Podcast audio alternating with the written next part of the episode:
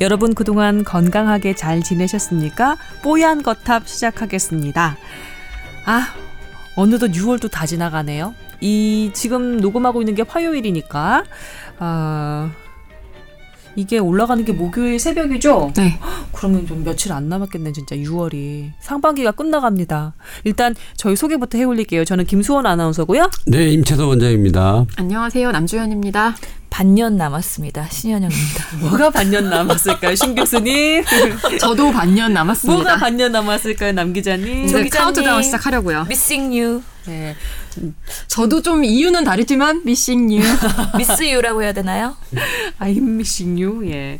조, 조 기자를 이렇게 좋아하시는 줄 몰랐어요. 이렇게 그리워하시는 줄 몰랐어요. 아주 그립습니다. 우리는 조동찬 빠져. 근데 그런 표정으로 조동찬 빠져. 이걸 보셨어야 되는데 조동찬 기자가 두 분이서 이렇게 조 기자를 예 그리워하고 있습니다. 원장님도 한마디 거들어 주셔야 할 타이밍인 것 아, 같습니다. 요즘 진짜 연락하셨어요? 잊혀졌어요. 진짜요? 저 그렇게 주고받고 연락하다가 이게 시차가 안 맞잖아요. 음. 저뭐 중요한 일이 연락하면 연락이 안 되고 이렇게 하다 보니까 잊혀졌어요. 음. 이게 혹시라도 뽀얀거탑 최근에 들어오셔서 듣기 시작하시면 조동찬 기자를 모르시는 분도 계실 것 같아서 혹시라도 지금 조동찬 기자 미국에 있는 분이고요. 네. 예, 저희 뽀얀거탑 원년 멤버고요. 그 뽀얀거탑 원년 멤버인 조 기자가 본인이 미국으로 가서 중요한 일을 해야 한다면서 남 기자와 신 교수를 여기 앉혀두고 가셨습니다. 그리고 원장님하고는 아주 예, 막역한 친구 사이시고요. 오겠죠. 이제 뭐 네. 항상 이렇게 통화를 하면 저녁 늦게 술 먹을 때 걔가 이제 아침에 일어나서 통화를 해요. 아무리 술 먹는다 뭐 약오르지 이렇게 하지만 아침에 일어나면 그 술 생각이 나겠어요. 뭐 많이 먹어라 이렇게. 그리고 거기서 술 친구가 없어서 고전하고 있다는 얘기도 들었는데요. 근데 또 뭐 부러워하실 건 아닌 것 같은데. 한국에서 또 아는 사람들 많이 건너가시나 봐요. 음. 그렇군요. 반년 남았다는 얘기는 네. 어, 여러분께서 새겨 들어주시면 될것 아, 같고요. 기네요. 이 1년이 정말 기네요. 저한테 2018년은 정말 여러모로 아주 아주 아주 힘든 한 해인 것 같습니다. 네. 두 분 뭐 컨디션 뭐 정신 건강과 몸 건강 컨디션은 나아지셨나요? 진짜 신 교수님 좀 저는 그냥 오락가락해요. 음. 예. 저기 하반기에도 일 많으세요? 어, 언제나 많겠지 뭐. 원래 능력 있는 사람은 일이 모이게 마련이라서요. 그러니까 이게 기회가 왔다고 생각했을 때 놓치면 또 후회할까봐 계속하게 되면은 음. 누적이 되잖아요. 그렇죠. 그래서 일이 주는 법이 없는 것 같아요. 음. 근데 또 기존에 하던 거를 조금 쳐내고 또 새로운 것들을 막 계속 해야 되거든요. 음. 그래서 지금 SBS 이 방송이 기존에 했던 거 리스트에 들어가기 시작한 거죠. 예. 예. 이게 또 묘하게 딱그 어, 한, 한 주에 거의 한 중간에 오후에 딱 중간 타임에 있어서 왔다 갔다 하기도 좀 힘들고 그러시죠. 방송사 그렇죠. 오는 길도 그리고 방송 그렇고. 준비하는데도 신 교수님 진짜 많은 시간을 투자해서 음. 굉장히 꼼꼼하게 자료 많이 검색해서 다 출력하고 네. 일일이 줄쳐가면서 보고 아 저 진짜 깜짝깜짝 놀라거든요. 야, 난 정말로 아까워요. 뽀얀거탑이 되게 질 좋은 방송이거든요. 뽀얀거탑 중에 제 주책 성 멘트들 있잖아요. 하하하 웃고 그다음에 진행하는 이 주책성 멘트만 드러내고 나머지 이 정보들 이 정보들은 정말 너무 고급 정보들이거든요. 그래서 좀 많은 분들이 들어주셨으면 좋겠어요. 근데 지난주도 그렇고 이번 주도 그렇고 건강 상담이 없어요. 음, 그러니까 매일 온 게 저희가 다 소진을 했거든요. 네. 그리고 요즘에 사실 워낙 굵직굵직한 이슈가 많다 보니까 네. 약간 보건의료 관련 이슈들이 많이 조금 묻혀져 있기도 하고 네. 덜 관심을 받고 있는 것 같아요. 그래서 음. 어, 저희도 사실 요즘에 주제를 선정할 때 굉장히 고민도 많이 하고 있고 네, 눈에 확 띄는 그렇다고 해서 또 다시 뭐 메르스 사태 이런 거 아우, 남길 원한다 이건 전혀 아니고요. 그러니까 네. 이게 이슈가 없다는 거는 좋은 현상인 것 같아요. 이게 항상 건강이라는 건 우리 이 공기 안에 산소 같은 존재잖아요. 아예 멘트 항상 봐라 주변에 그냥. 있지만 뭔가 그게 절실해진다는 거는 안 좋아질 때 그렇죠. 그렇거든요. 맞습니다. 때문에 이슈가 없다는 게 행복한 거고요. 음. 뭔가 막 의협이랑 한의협이랑 싸우고 막 이렇게 이슈가 있을 때 우리가 스트레스를 받는 것처럼 그런 게 없고 평온할 때가 제일 좋은 것 같아요. 맞습니다. 예. 그래서 이럴 때는 저희도 뭐 사연도 없고 하니 조금씩 조금씩 짧게 짧게 가고 또 사연이 넘치고 이슈가 많을 때는 뭐 길게 가고 그렇게 좀 탄력적으로 그렇습니다. 어떤 분들이 하겠습니다. 지난주에 저희가 어, 저희 한 1시간 넘어서 방송하는 게 그냥 일반적이었는데 뽀얀 거탑 하면 한 1시간 10분 정도 되는 게 일반적인 그런 길이었는데 지난주는 저희가 어, 그 사연 소개 코너가 없었기 때문에 그래도 1시간 안쪽으로 한 40분, 45분 정도로 저희가 끊었단 말이에요. 그러니까 뭔가 좀 뭔가 말씀을 더 해드려야 되나? 뭐 이런 스스로 약간 뭔가 부족하게 방송을 했나라는 생각이 들기도 했었지만 지금 방금 남 기자님이나 신 교수님이 얘기해 주신 것처럼 어 요럴 때 예. 좀 편안한 마음으로 컴팩트하게 예, 주제에 집중하면서 이렇게 진행을 하는 것도 나름대로는 뭐 여러분도 저도 예, 다 납득하실 것 같아서 진행을 좀 해보려고 합니다. 자, 오늘의 주제는요. 지난주 방송 들으셨던 분들은 아마 기억을 하실 텐데 제가 잠깐 예고를 했었어요. 갱년기 특집이 준비되어 있다. 예. 뭐 무슨 다른 사연 이런 거 다 없이 갱년기 오로지 갱년기에 집중하는 예, 갱년기 특집이 준비되어 있다. 많은 관심 바란다 이렇게 말씀을 드렸었잖아요. 이 주제에 가장 뜨거운 반응을 보인 게 김소원 예, 선배시죠. 정말 뜨거운 말 정말 예. 아니 주, 아직은 아니라고 저는 장담하지만 여튼 예, 갱년기 예, 오늘의 주제입니다. 더군다나 우리 이제 임 원장님도 그 환자분 많이 받아보셨을 거 아니에요? 갱년기 환자들 예, 얘기 좀 해주셨으면 좋겠고요. 오늘의 발제자는 네, 미리 예고해드린 대로 신현영 교수님입니다. 예, 우리가 여성이라면 누구나 언젠가는 폐경을 맞이하고 또 갱년기 그 시기를 경험할 거기 때문에 미리 알고 대비하면 우리가 그 충격이나 그 임팩을 조금 더 자연스럽게 받아들이고 극복할 수 있지 않을까. 맞습니다. 의미에서 미리미리 공부하자는 의미입니다. 어, 우리나라 여성 평균 수명이요. 점점 점점 늘어나고 있잖아요. 네. 지금은 85.5세 정도 음. 되고 있고 폐경의 평균 연령은 보통은 48세에서 52세 정도로 해서 50세라고 생각을 하거든요. 네. 그래서 우리가 50세에 폐경이 되고 85세까지 산다 그러면 폐경 이후에 여성의 삶은 35년이에요. 꽤 깁니다. 예. 그동안에 우리 몸에 많은 변화가 급작스럽게 나타나는 거죠. 음. 사실 여성 갱년기도 있고 남성 갱년기도 있어요. 음. 그래서 여성인 경우에는 여성 호르몬인 에스트로겐이 떨어지는 경우 네. 여성 갱년기가 되는 거고요. 남성인 경우에는 남성 호르몬인 테스토스테론이 떨어지는 경우에 남성 갱년기 증상이 나타날 수가 있는데 네. 여성 갱년기가 더 강조되고 뭔가 이게 치료에 대한 얘기가 많이 회자되는 이유는 그 여성 호르몬이 아주 급작스럽게 떨어져서 신체 반응이 급작하게 나타나게 되고 음. 그거가 얼마나 삶의 질이나 우리 생활에 큰 지장을 주는지 모른다는 얘기인 거죠. 음, 네. 그래서 이런 것들을 이해를 하고 극복을 하고 치료를 받기 위해서 우리가 어떻게 대비를 해야 되느냐 그 얘기를 이번 시간에 하려고 합니다. 네. 사실은 어, 여성 호르몬이 이 갱년기가 되면 줄어들잖아요. 그러니까 우리 몸에서 생산하는 호르몬이 줄어들어요. 네. 그러면서 그 에스트로겐이 E1, 뭐 E2, E3가 있는데 이게 줄어들고 사실 그 다른 호르몬이 이제 대치를 하게 되는 거거든. 에스트로겐 다른 호르몬 똑같은 종류가 있는데 그게 이제 점점점 올라가고 원래 만들어지던 거는 줄고 새로운 호르몬이 이제 교차가 될때 이게 줄어드는 속도가 너무 빠를 때 그다음에 이게 생성되는 속도가 늦어질 때 이 갱년기가 심하게 오는 거예요. 음, 중간에 대치되는 아무런 호르몬도 없는 호르몬 공백 상태가 유지되는 건가요? 맞아요. 오. 그러니까 그게 저 호르몬이 너무 급작스럽게 줄어드는 원인이 있어가지고 갑작스럽게 곤두박질 치면 이제 갱년기 증상이 심한 거예요. 나오던 호르몬이 안 나오니까 몸은 난리가 나는 거예요. 그러니까 이게 얼마나 부드럽게 연착륙하고 이렇게 내려가면서 이거는 재, 재생이 돼서 올라가고 그 교차점을 잘 만들어야 된다라는 거죠. 그거는 그냥 일반적인 건강 상태 그런 거랑 관련이 없을까요? 있겠죠. 있을 뭔가. 이 영향을 받는 것들이 있어서 그게 어 너무 급작스럽게 떨어지게 되는 상황이 되면 사실은 그걸 고쳐주면서 이게 편안하게 갈 수 있게끔 하는 게 사실 맞죠. 그래서 얘기를 본격적으로 시작하기 전에 교수님, 원장님 질문이 있는데요.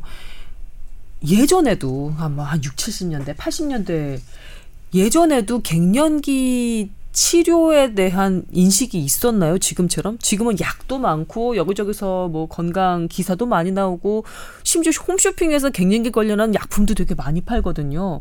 근데 저희 어머니 저 아주 애기 애기였을 때 생각해 보면 갱년기에 대한 기사를 접한 적도 별로 없고 어디서 갱년기에 대한 약을 먹는다 이런 얘기도 그렇게 들어본 적이 없거든요.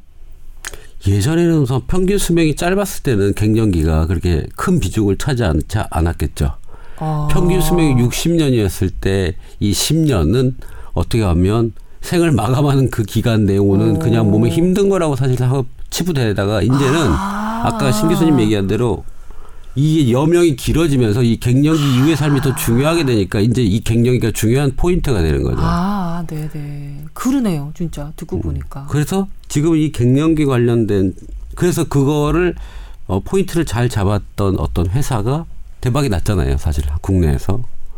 어, 내추럴 엔도텍이라는 회사. 아, 예. 그 문제의 내추럴 네. 엔도텍 이엽우피소 생각나고 그러네요. 예, 네. 옛- 옛날에 방송을 했, 었죠 근데 이제 어차피 보면 그건 여성들한테 진짜 큰 일이었던 거죠. 음. 지금 이 아, 내가 갱년기를 한번 겪어보니까 이게 힘들구나를 음.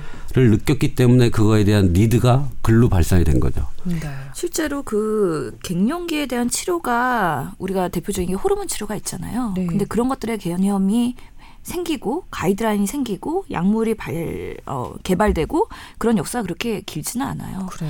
캐나다에서도 1941년, 그러니까 1940년대 캐나다와 미국에서 그런 약들이 생산되기 시작을 했고요. 그, 저, 그 전에는 갱년기가 치료를 해야 할 대상이라는 인식 자체가 없었다는 얘기 그렇죠. 그런 것들의 연구나 원인이나 이런 것들이 밝혀지는데 꽤 시간이 그렇게 오래 걸린 질병이 아니라는 거죠. 음. 그리고 이런 것들이 사실 치료가 되다가 어 호르몬 치료가 어떤 작용도 있지만 부작용이 있네 라는 것들이 밝혀진 것도 사실 90년대 후반, 음. 2000년대 초반이기 때문에 그래서 최근에 뭐 가이드라인이 계속 업그레이드 되면서 어떤 경우에 치료를 해라, 음. 어떤 경우에 이렇게 할 수 있다 이런 것들이 나온 게 얼마 안 된 거예요. 그래서 그렇군요. 우리 윗세대만 하더라도 그런 것들에 대한 개념이나 음. 뭔가 치료를 받아야 되겠다, 극복하기 위해서 노력을 해야 되겠다 그런 것들이 별로 없었을 거라는 생각이 들어요. 그렇군요. 네. 계속해서 신 교수님 얘기 들어보겠습니다. 그 그래서 폐경이 된다는 거의 정의는 음, 갱년기 증상이 여러 가지가 있지만 대표적인 게 우리가 월경이 불규칙적 으로 점점 지연이 되는 거잖아요. 그래서 네. 출혈이 있다가 없다가 하다가 어느 순간 월경이 끝나면서 12개월 동안 무월경 상태가 지속되는 걸 우리가 폐경이라고 하는 거고요. 음.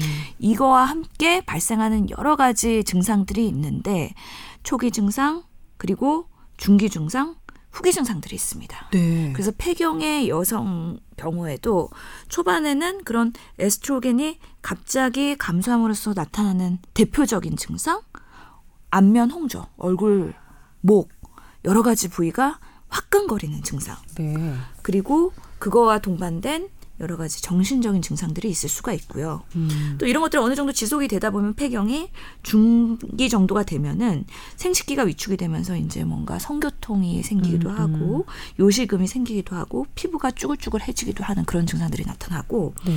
후기가 되면은 이거와 함께 질병 이완이 되는 게 골다공증, 아. 심혈관 질환 그리고 치매 이런 것들이 발생을 하는 거죠. 그래서 이런 여러 가지 일련의 흐름들이 에스트로겐의 감소와 동반돼서 발생하는 현상들이라는 거죠. 음. 그래서 이런 것들을 우리가 여러 가지 증상들이 있으면은 대부분이 자가 진단을 할 수가 있습니다. 네. 그래서 단순히 혈액 검사를 해서 그런 호르몬 수치를 보지 않더라도 나타나는 증상들을 보면 아 내가 갱년기인가 보다 이제 폐경이 되겠구나 그리고 그거와 관련해서 이런 증상들이 나타나는구나 그래서 이런 증상들을 예방하기 위해서 내가 어떤 노력을 해야 되겠구나 이런 개념을 가지고서는 어, 병원에 찾아오시는 거죠.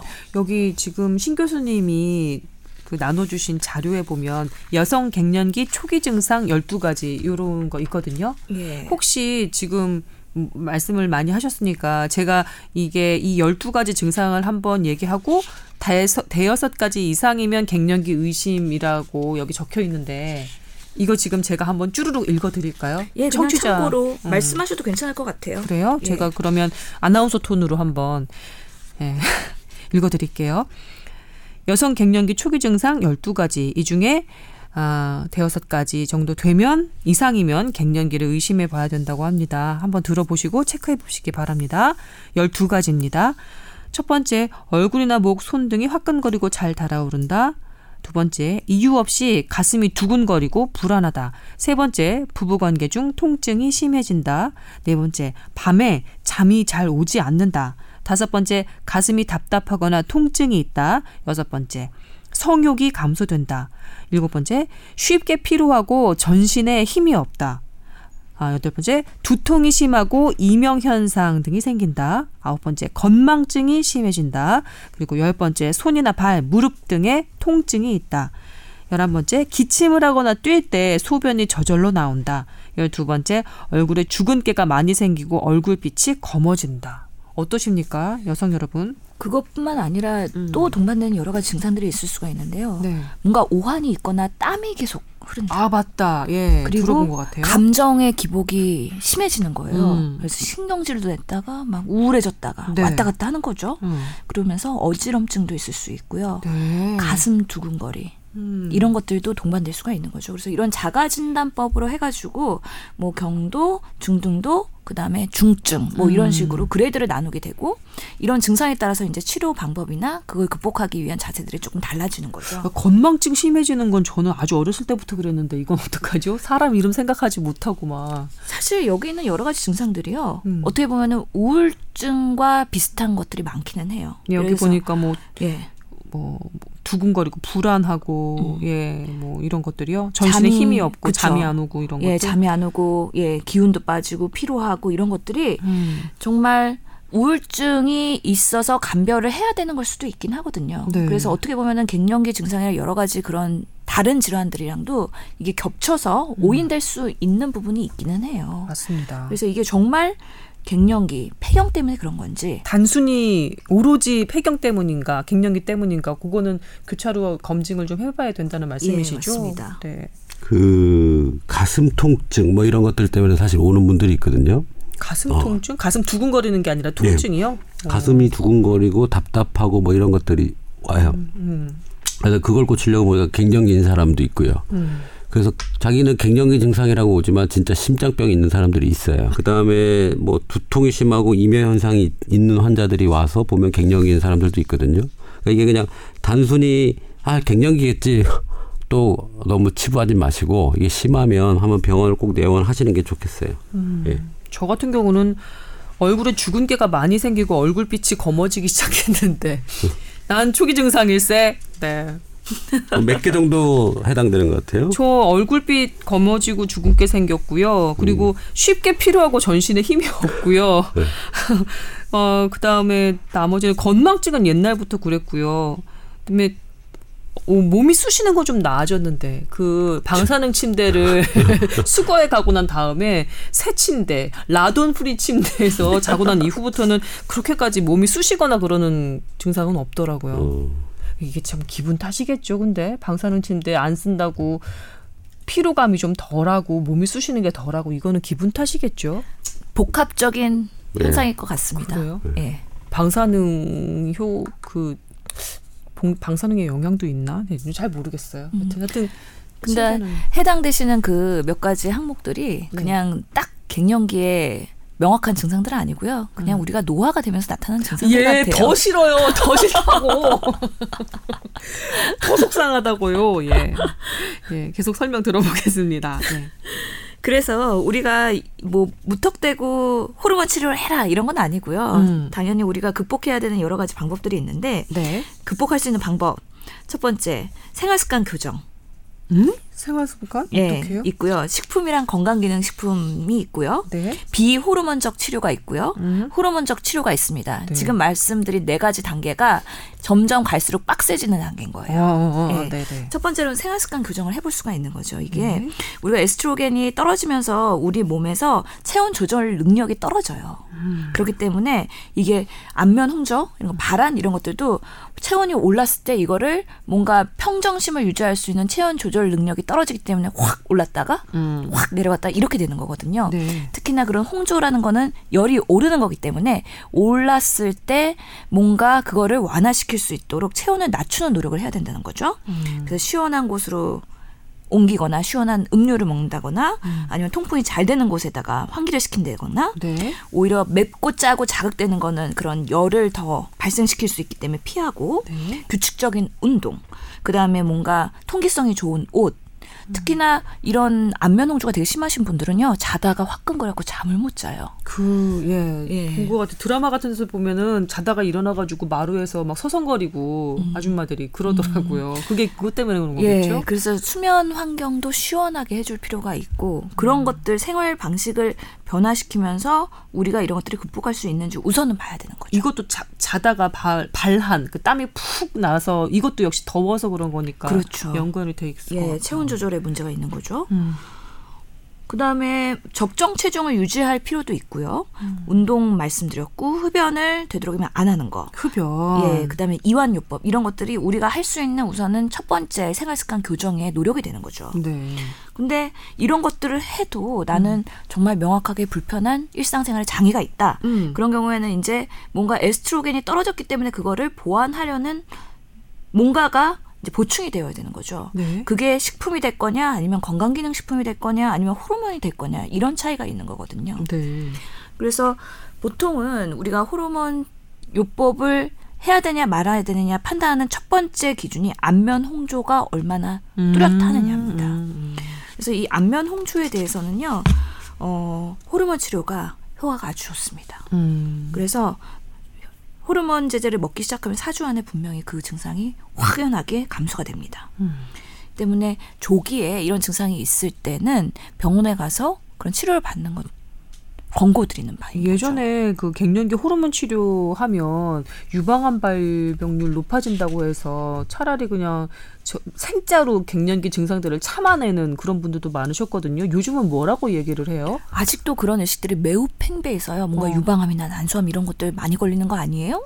그리고 의사들도 조심스러워서 음. 약 처방을 좀 꺼리는 경향이 있는 거죠. 아 그래 아직도? 예, 그래서 호르몬 처방을 좀 과감하게 할 때는 해야 되는데 음.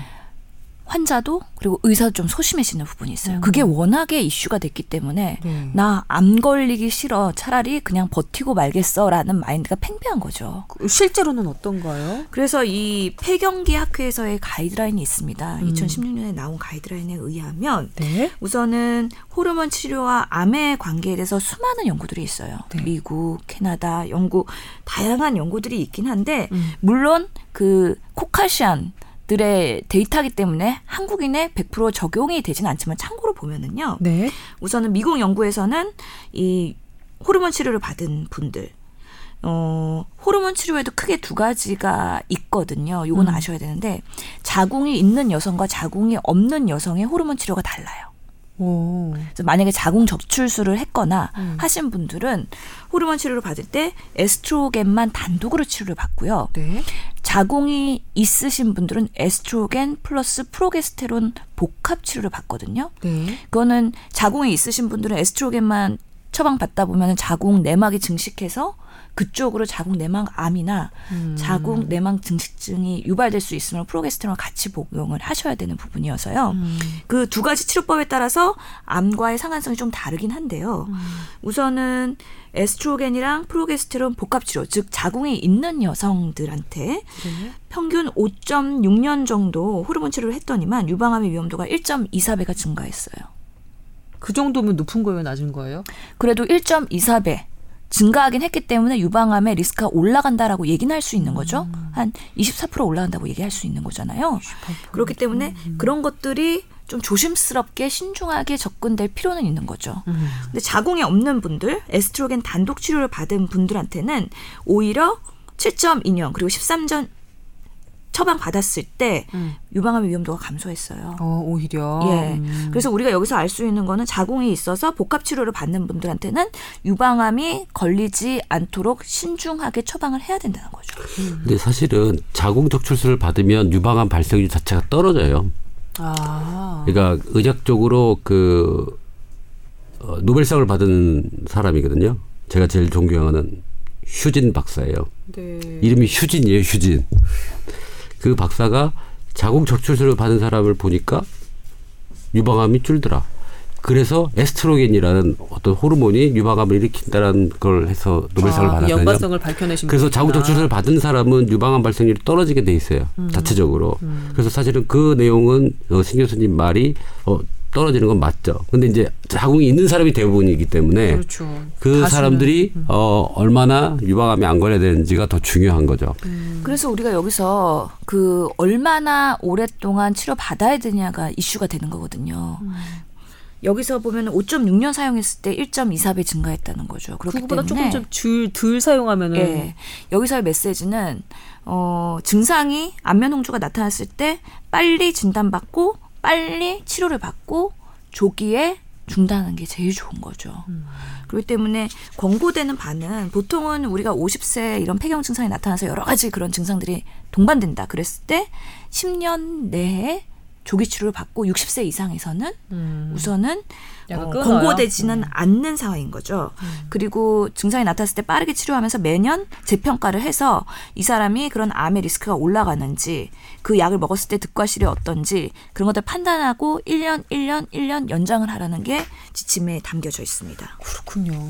이게 호르몬 치료라는 게 생각 밖으로 좀 뭐랄까 기간도 길고 그리고 생각할 것 생각할 것 그러니까 신경 쓸 것들이 더 많아서 더 아유 난 생자로 참을란다라는 분들이 많은지도 모르겠어요. 유방암 관련해서 난소암 관련해서 계속해서 추적 관찰을 해야 된다는 식으로 지금 제가 들리는데 아이고 근데 반면에 이런 호르몬 치료를 하면은요 다른 질병에서는 좀 득이 되는 거죠. 아 그래요? 예, 아까 말씀드린 저희가 그 폐경 이후에 후기 질환으로 그 골다공증이나 심혈관 질환의 발생 이런 것들이 음. 올라간다고 했는데 네. 오히려 호르몬 치료를 했던 분들이 뼈 건강이 좋아진다. 골다공증이 어. 예방이 되고 골절이 줄어들고 반대급부가 또 있네요. 예, 심혈관 어. 질환의 유병률이 떨어지고 그 외에도 복부 지방 감소, 인슐린 저항성 개선, 그리고 뭐 관절통이나 근육통도 호전되고 음. 우울증이나 수면 장애도 개선되고 인지 기능도 감소되고 어. 여러 가지 긍정적인 효과도 있기 때문에 그렇군요. 우리가 지금 인식하고 있는 그런 호르몬 치료에 대해서는 유방암 이거에 너무 꽂혀갖고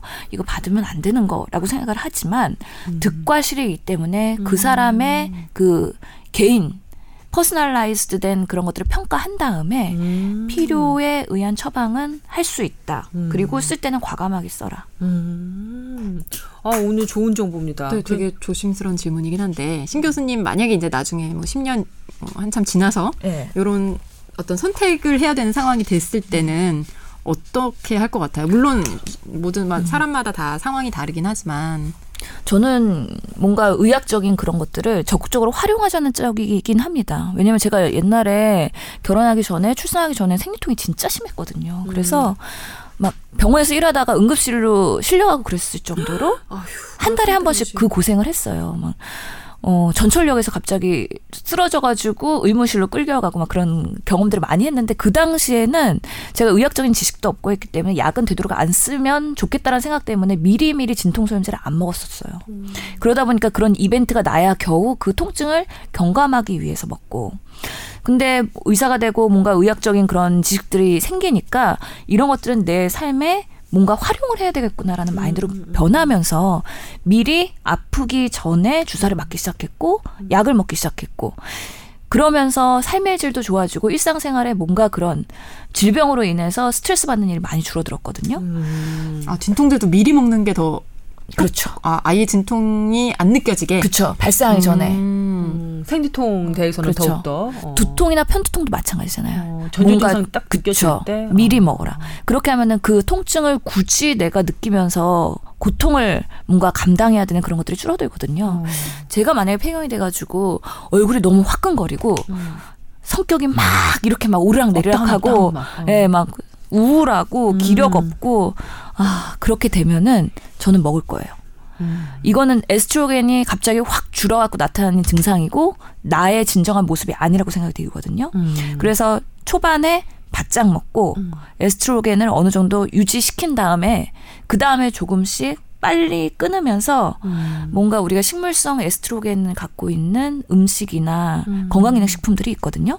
그런 것들을 대체하는 방법으로도 뭔가 노력을 하겠죠. 예, 여기 신 교수님이 적어주신 정보에 따르면 갱년기 여성 호르몬 보충 음식 해서 콩, 석류 뭐 이런 거는 제가 알던 건데 양배추, 호박씨, 자두가 나와 있고요. 그리고 최근에 저도 어느 기사에서 읽었는데 칡 예. 칡 적혀 있네요. 근데 칡의 다이드제인 에스트로겐 성분 석류보다 600배 이상 많고 골다공증 그리고 생리통 예방에도 도움이 됩니다. 이렇게 적혀 있네요. 칡이 생각보다 좀 센가 보죠? 예, 갱년기 여성 호르몬 보충 음식으로. 사실 이거는 한의사 선생님이 더 마- 말씀을 잘해 주실 것 같긴 한데요. 여러 가지 식물성 에스트로겐이 들어 있는 식물들이 꽤 많아요.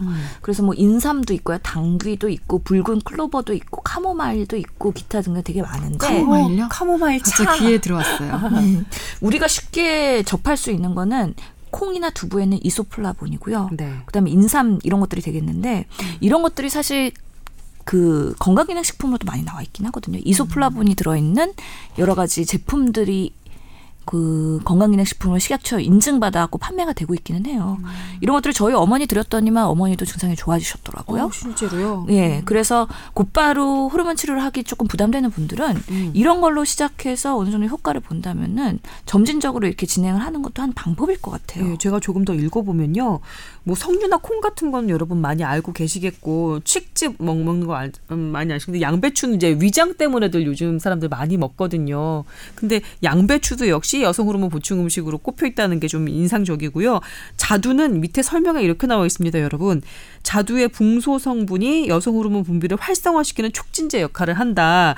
특히 말린 자두를 먹으면 양이 더 많으니까 그렇죠? 예, 더 효과적이다 이렇게 설명이 되어 있네요. 말린 자두 변비 때문에 먹는데 예, 거죠? 플럼 말하는 거잖아요. 그러니까 양배추즙 위장 좋아지려고 양배추즙 먹었는데 갱년기 증상도 약간 도움을 받고 그다음에 자두도 변비 때문에 내가 플럼을 말린 자두를 먹었는데 먹고 났는데 어 갱년기 증상도 약간 완화가 되네 이게 느낄 수 있다는 얘기가 되겠네요. 근데 이게 사실 얼마나 많이 먹어야 좀 효과가 있을까에 대한 만족. 들긴 해요. 자기 만족. 그렇죠. 그래서 이게 사실은 네. 이런 걸로 과연 대체가 되겠느냐라는 전문가의 회의적인 의견들도 있습니다. 음. 그래서 호르몬 치료나 이런 것들은 당연히 임상 연구가 됐기 때문에 음. 효과 부작용이 명확하게 있고 적정 용량이라는 게 있잖아요. 네. 근데 이런 식물성 에스트로겐, 석류나 검은콩 이런 것들은 한때 유행하고 확 지나가기도 하거든요. 그래서 이런 것들이 제대로 임상 연구는 되어 있지 않죠. 근데 일본에서 말이죠. 두유, 콩 그 가공식품 많이 팔잖아요. 그런데 여기 보면 이제 에스트로겐 성분 그 밀리그램 수가 들어가 있대요. 예, 그 수가 들어가 있는데 그래서 밑에 몇 세 이하 어린이에게는 섭취를 권장하지 않습니다라고 경고 문구가 적혀 있는 걸 제가 본 적이 있거든요. 그래서 이게 반대로 생각하면 아 이 정도로 콩에 있는 이소플라본이 몸에 영향을 주니까 성장기나 그 이 직전에 이 어린이들한테 특히 남자애들한테는 잘 어, 먹이지 않는구나 먹이면 안 된다고 이렇게 경고를 하는구나 그렇게 생각이 될 수도 있지 않나요?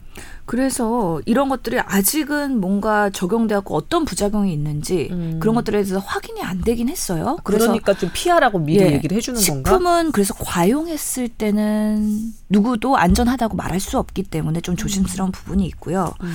특히나 이런 호르몬 치료를 했을 때는 아까 말씀드린 대로 여러 가지 심장 질환이나 뼈 건강이나 이런 데도 득이 된다고 되어 있지만 음. 이런 식물성 에스트로겐을 얼마나 먹었을 때 이런 질병들이 뭔가 긍정적으로 도움이 되는지에 대한 연구는 안 돼 있기 때문에 아. 예, 단순히 지금 내가 불편한 여러 가지 증상들에는 좀 긍정적인 효과가 있을 수는 있겠지만 음. 그런 호르몬을 치료를 완전히 대체할 수 있을 것이냐? 과학적인 검증, 조금 과학적인 증거는 아직은 없다. 예. 그러니까 이게 사실 다 하나하나 좋은 음식들이잖아요. 그렇죠. 이거 뭐 맛있는 먹으면 것들이에요. 좋겠죠. 예. 칡즙도 얼마나 맛이 구수한데. 근데 아 그러면 이 갱년기 여성 호르몬 보충 음식에 대해서 만약에 설명을 듣고 난 다음에 저는 이 자료만 받고 신 교수님한테 이걸 여쭤보려고 그랬었어요.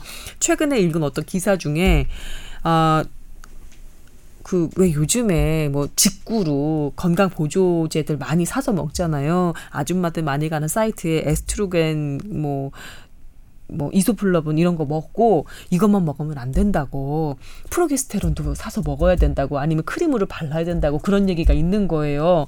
그러면 궁금한 거죠. 이 이소플라본이나 에스트로 저 식물성 에스트로겐이 있다는 이런 식품들 많이 먹으면 프로게스테론은 그럼 어디서 섭취하지? 라고 궁금해진 거죠. 그리고 또 하나는 프로게스테론도 그렇고 이소플라본 아, 음, 에스테로겐도 그렇고 차라리 이렇게 시- 식품으로 먹는 건 나, 나은데 음, 합성으로 만들어낸 그 프로게스테론은 무슨 무슨 약품 제품명도 있다고 하던데 그거는 바르거나 먹었을 때 오히려 여체 그러니까 여성 건강에도 나쁜 영향을 준다더라 한 그런 검증되지 않은 그런 글도 제가 읽은 적이 있어서 여쭤보려고 했거든요 신 교수님한테. 그러니까 약간은 뭔가 음식으로나 식품으로 뭐 기- 그런 보조제로서 에스트로겐 보충하면 당연히 프로게스테론을 같이 해가지고 이게 보상 작용을 해야지 뭔가 그렇지. 호르몬 치료랑 비슷하게 갈 것이라는 그런 심리 때문에 그런 그렇죠 그렇죠 약간은 그래도 어설프게 아신다는 분들이 그런 걱정을 하시는 것 같기는 해요. 그러니까요 그러니까요 근데 참 이런 그 제가 식약처에서 건강기능식품 승인할 때 보면은요 음. 그런 것들에 대한 뭔가 적정 구체적인 지표 이런 것들이 매우 취약하기는 해요. 이런 것들을 승인 받을 때는요 음. 그냥 갱년기에 여러 가지 아까 말한 설문 증상들 있잖아요. 그런 것들이 얼마나 개선됐는지 음. 거의 만족도 조사 정도의 수준에서 승인을 받고 있거든요. 의사 입장에서는 해줄 말이 없겠다 그래서 이거를 먹었을 때 에스트로겐이 어느 정도 올라가니까 프로게스테론을 상대적으로 먹어야 된다 이런 용량까지 결정을 하려면은 정말 의약품으로 가야 되는 방법이기 때문에 이거에 대해서는 우리가 그냥 단순히 증상 개선을 위해서 조금 먹어볼 수 있다 정도지 이거를 뭐 어떻게 호르몬 치료에 대체해 가지고 그런 프로게스테론이랑 먹고 막 이런 거를 얘기할 수 없는 상황인 거죠. 죄송합니다. 제가 너무 과한 질문을 드린 것 같아요. 그래서 그 김소은 아나운서가 자주 가는 그 아줌마 사이트가 가끔씩 우리 등장하는데 예, 아줌마 사이트 있습니다. 네. 근데 호르몬을 얼굴에 바른다는 게 너무 좀 이상한데요. 프로게스테론 크림이라고 해서 이 갱년기 아주머니들 사이에 입소문이 난 크림들이 있습니다. 허벅지 안쪽이나 뭐 이런 데 적, 적당히 발라놓으면 확실히 피부도 좀 괜찮아지고 예, 여드름 났던 것도 좀 사라지고 그런다는 얘기를 이렇게 뭐랄까 경험칙처럼 이렇게 공유를 하곤 하거든요. 제가 이렇게 얘기하니까 정말 본데 없는 아줌마 같은 어디 막 그런 얘기 그런 생각이 들기도 하지만 어디까지나 눈높이를 맞춰서 청취자 여러분과 함께 예, 궁금증을 공유하는 차원에서 말씀드리자면 그런 거죠. 그러니까 이게 폐경이 되면은 또 성교통이 또 삶의 질을 확 떨어뜨릴 수 있거든요. 음. 이게 건강한 성 관계를 가져야 되는데 뭔가 질 위축도 오고 관계할 때 통증 있고 이런 분들을 호소하시는 분들이 꽤 있어요. 그래서 그런 경우에는 그 국소적인 에스트로겐 요법이라 그래서 질정 이런 것들을 처방해 드리기는 합니다. 알겠습니다. 그래서 여러 가지 방식들이 있지만 하여튼 네. 간에 꼭 그런 관계를 가지면서의 부부 관계를 유지할 것인지 아니면 정서적 아니면 다른 신체적 물리적 접촉을 하면서 네. 대신할 건지 아니면은 윤활유나 음. 아니면은 그런 국소적인 에스트로겐 요법을 해서 그런 환경을 좀 더 윤활하게 만들 건지 음. 다양한 방법들이 있는데요. 그거는 부부 관계에서 상의하면서 그렇게 헤쳐나가시면 좋을 것 같다는 생각이고 분명히 의학적인 도움을 줄 수도 있다는 것들을 명심하고 계시고 너무 음. 좌절하지 말고 네. 병원에서 상담을 받으시면 좋을 것 같아요. 왜 치기 갱년기에 좋, 좋으냐면 뒤늦, 뒤늦게, 조금 뒤늦게, 뒤늦게, 우리 다 얘기 끝나고 이제, 이제 마무리 하려고 그러는데 뒤늦게. 그 너무 제가 얘기를 안할것 같아서 칡 자체가 원래 좀 차가워요 성분이. 아, 예, 그렇습니까? 그래서 여름에 먹는 거예요. 직접 차게 해서 먹잖아요. 그럼 열 내려가는 거예요.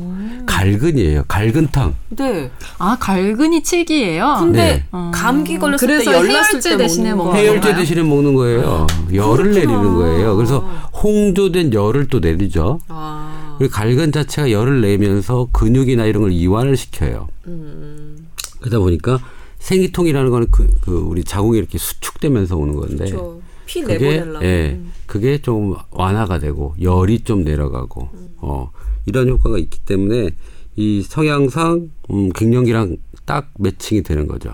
어, 특히 열 음. 몸이 냉하다 싶은 사람들은 그럼 안 되겠죠. 어, 안 되겠죠. 되겠네요. 홍조가 있으면서 어 갱년기가 좀 심해서 홍조가 메인으로 있으면서 그렇구나. 알겠습니다. 음, 그 도움 말씀 주셨네요. 도움 말씀 하시고 갑자기 또 예, 알겠습니다. 자, 오늘 주제 갱년기 신년일 교수님의 발군의 발제 그 실력을 저희가 또 직접 이렇게 또 목격을 하게 되네요. 고생 많으셨는데 마지막으로 어 마무리 말씀해 주시고 정리를 좀 해야 될 것 같은데요. 혹시 아, 이 얘기는 꼭 우리 청취자분들과 함께 공유를 해야 된다. 그런 음, 부분이 있으시면 그래서 우리 폐경이라는 게 뭔가 내가 늙어가지고 이제 다가왔나 보라고 좌절하지 마시고 음. 폐경 대신 왕경이라는 얘기도 있어요. 음, 제가 마지막 멘트를 하려고 했던 얘기를 이렇게 인터셉트 당했네. 맞습니다. 예, 제 인, 제 2의 인생을 시작해야 되는 게 맞고요. 네. 평균적으로도 35년. 하지만 인간의 수명이 120살이다, 140살이다 논란이 있긴 하지만 어, 50살부터 시작하면은 정말 70세, 오히려 90세까지도 사실 수 있는 그 정말 무한한 시간이거든요. 50세 이전에는 정말 자식과 남편과 우리 주변 환경을 위해서 열심히 희생한 우리 어머니들이 완경을 하시고 나서 스스로를 되돌아보고 본인을 위해서 사는 삶을 음. 살기를 바라면서 음. 그렇게 생각하니까 또 이게 갱년기가 오고 폐경이 오는 게 나쁘지만은 않네요. 저도 빨리 지금 그런 삶을 살고 싶거든요. 아, 시기상으로 볼 때. 예. 대신 그 넘어가는 순간들, 그 넘어가는 기간들의 건강 상태는 본인도 잘 챙겨야 되는 거니까. 그렇죠? 예. 또 한편으로는 빈 둥지 중군이라고 해가지고요. 그 시기가 내 자식들을 다 키우고 이제 해방시키는 그리고 이제 독립시키고 그러면서 이제 뭔가 허전함이 남는 그런 시기이기도 하더라고요. 맞습니다. 그래서 더 이 갱년기에 우울한 느낌, 불안한 느낌, 예, 그다음에 잠 안 오는 불면의 밤들, 뭐 이런 것들이 더 괴롭다고 하시기도 하더라고요. 음, 누군가한테는 꼭 누구나 다 오는 거기 때문에 미리미리 준비할 필요가 있을 것 같아요. 네. 저는 그래서 주연이랑 친해 놓으려고요. 왜요? 폐경 되고 나서 이제 저도. 자식들한테서 완경 동지. 해병되면 이제 주연이랑 놀러 다니려고. 저랑 저도 그 생각도 하지만 저는 좀 네. 오늘 방송을 들으면서 음, 신 교수님이랑 계속 친하게 지내면서 나중에 폐경이가 돼서 힘들면 가서 진료받아야겠구나 아, 그 생각하고 있었어요. 저는 몇 년 안 남았는데 저도 꼭 가서 네, 성실하게 진료받고 네, 효과적으로 대응하는 그런 그 완경기의 삶을 누리도록 하겠습니다. 감사합니다. 고객 여러분 감사합니다. 알겠습니다. 자, 오늘 여성 갱년기에 대한 여러 가지 이야기들 나눠봤습니다. 네, 청취자분들께 좀 도움이 됐으면 하는 그런 바람이고요. 아, 저희 일주일 있다가 또 건강한 모습으로 여러분 건강 상담 해드리러 다시 돌아오도록 하겠습니다. 아, 세 분 수고하셨고요. 여기서 마무리 해야 되겠네요. 고생하셨습니다. 감사합니다. 고맙습니다. 감사합니다.